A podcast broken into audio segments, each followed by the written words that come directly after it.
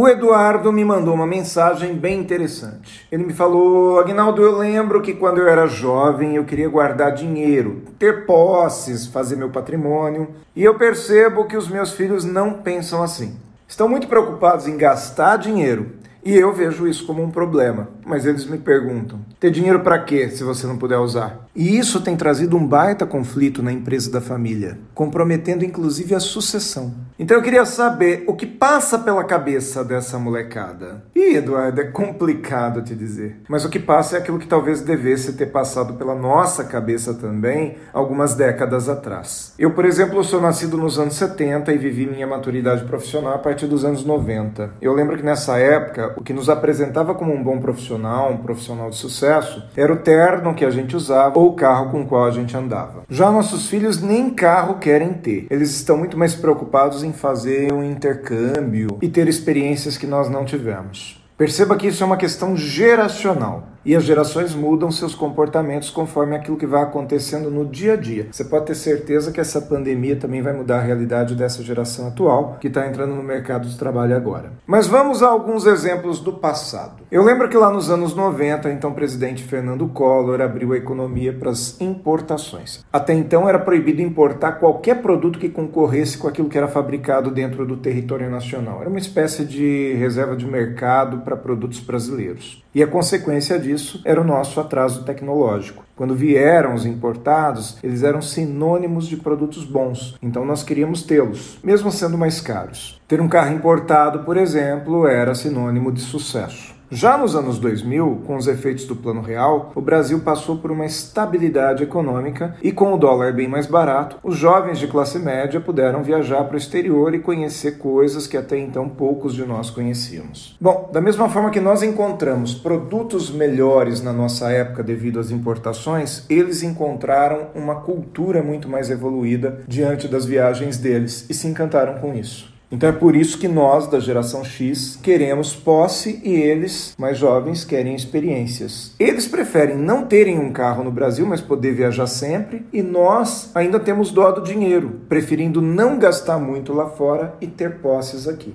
E qual a visão que está mais correta? Depende. Eu acredito que nós precisamos ter equilíbrio. Precisamos sim fazer um patrimônio, um pé de meia, mas também precisamos desfrutar disso tudo com experiências inesquecíveis. Então, Eduardo, estudando esse assunto, as duas gerações, eu aprendi uma coisa que, apesar de muito óbvia, é também bem difícil da gente absorver. Você quer ser uma pessoa mais sólida? Então ouça sempre as outras gerações, tanto os mais velhos quanto os mais novos. Os mais jovens vão te trazer a criatividade, os mais veteranos trarão a experiência daquilo que já deu ou não deu certo. Enquanto que a sua geração só te mantém parado no mesmo lugar, valorizando aquilo que você já faz, que vai durar por um tempo e depois vai se tornar um elefante branco também. Enquanto estivermos discutindo entre pais e filhos querendo provar a nossa razão, não vamos aprender nada e nem chegar a lugar nenhum. Simplesmente porque vamos estar mais preocupados em ouvir para depois argumentar do que ouvir para aprender alguma coisa. Eu sou Agnaldo Oliveira, palestrante corporativo, e você me encontra no